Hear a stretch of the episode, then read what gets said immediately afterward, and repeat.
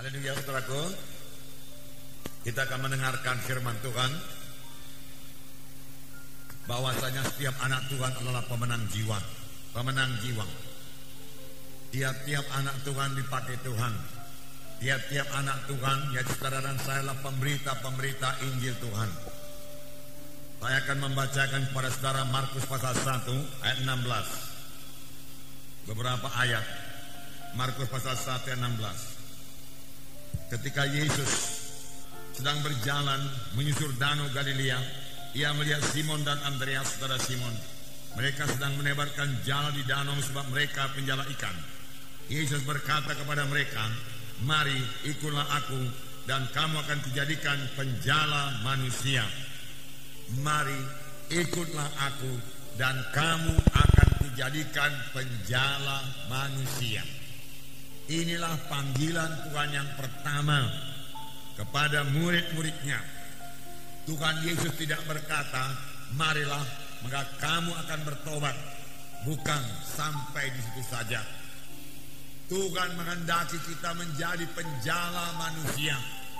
Menjala manusia buat kerajaan sorga. Sebab di luar kerajaan sorga manusia ini binasa.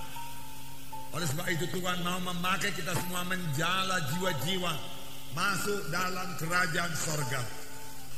Dan pada akhir daripada pelayanan Tuhan Yesus, sekali lagi Tuhan berkata dalam Markus 16 ayat 15, lalu ia berkata kepada mereka, pergilah ke seluruh dunia, beritakanlah Injil kepada segala makhluk. Siapa yang percaya dan dibaptis akan diselamatkan, tetapi siapa yang tidak percaya akan dihukum. Tanda-tanda ini akan menyertai orang-orang yang percaya. Mereka akan mengusir setan-setan dalam demi namaku. Mereka akan berbicara dalam bahasa-bahasa yang baru bagi mereka. Mereka akan memegang ular dan sekalipun mereka minum racun maut, mereka tidak akan mendapat celaka. Mereka akan meletakkan tangannya atas orang sakit dan orang itu akan sembuh. Saudara, akhirnya dari pelayanan Tuhan Yesus Tuhan berkata, pergilah ke seluruh dunia, beritakanlah Injil kepada segala makhluk. Semua anak-anak Tuhan diajak Tuhan, diperintahkan Tuhan untuk memberitakan Injil kepada segala makhluk, memberitakan Injil kepada setiap jiwa-jiwa. Siapa yang percaya dan dibaptiskan, dialah akan diselamatkan.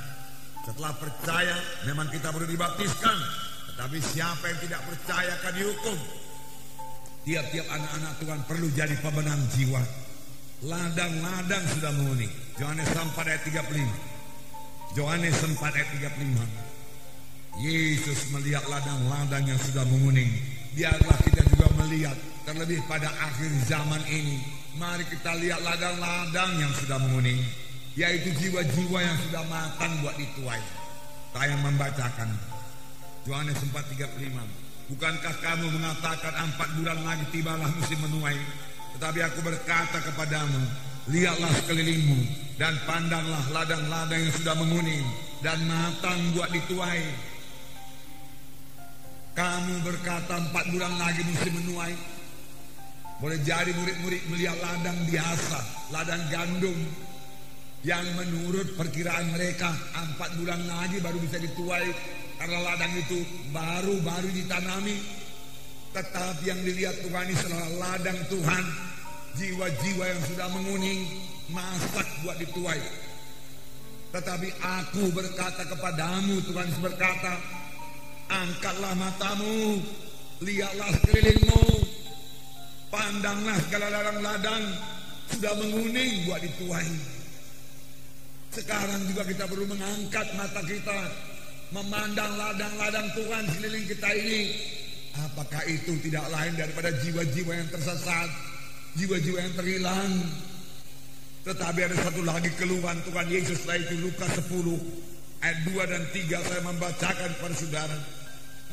Katanya kepada mereka tuayan memang banyak tetapi pekerja sedikit. Karena itu mintalah kepada Tuhan yang punya tuayan supaya mengirimkan pekerja-pekerja untuk tuayan itu. Persoalannya di sini, walau ladang-ladang sangat luas, ladang-ladang sudah menguning, siap sedia buat dituai. Tetapi pekerja-pekerja sedikit. Pekerja-pekerja sedikit. Marilah bayangkan pada pagi hari ini. Saudara berdiri di tepi satu ladang yang sangat luas. Sejauh-jauh mata memandang, saudara melihat padi-padi yang sudah menguning semua. Boleh jadi berkilometer-berkilometer ke sana, menguning semua buat dituai. Tetapi saudara hanya melihat 20, 30, 40 pekerja saja. Pada ladangnya begitu lebar, begitu luas. Dan di kejauhan, di kejauhan sana saudara melihat awan gelap datang. Yang berarti badai akan turun. Menghancurkan semua ladang-ladang yang sudah menguning itu. Dan pekerja-pekerja begitu sedikit hanya 20-30 orang tentu akan banyak sekali hasil panen itu kan musnah tidak sempat dituai hancur oleh badai tersebut inilah keadaan jiwa-jiwa pada sekarang ini pada akhir zaman ini saudaraku ke mana-mana kita pergi kita melihat jiwa-jiwa yang terhilang. Jiwa-jiwa yang sebenarnya mau mendengarkan Injil Tuhan dan menerima Injil Tuhan. Menerima keselamatan daripada Tuhan, kesembuhan daripada Tuhan.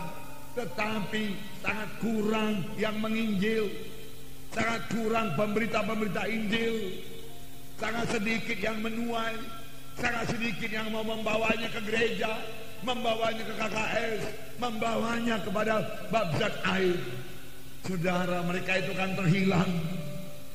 Terhilang berarti neraka selama-lamanya ini yang dilihat oleh Tuhan dan hati Tuhan tergerak oleh belas kasihan melihat jiwa-jiwa yang terhilang itu. Biarlah ini menggerakkan gereja untuk bersaksi. Memenangkan jiwa-jiwa. Biarlah setiap anak-anak Tuhan menjadi pemenang-pemenang jiwa. Amin saudara.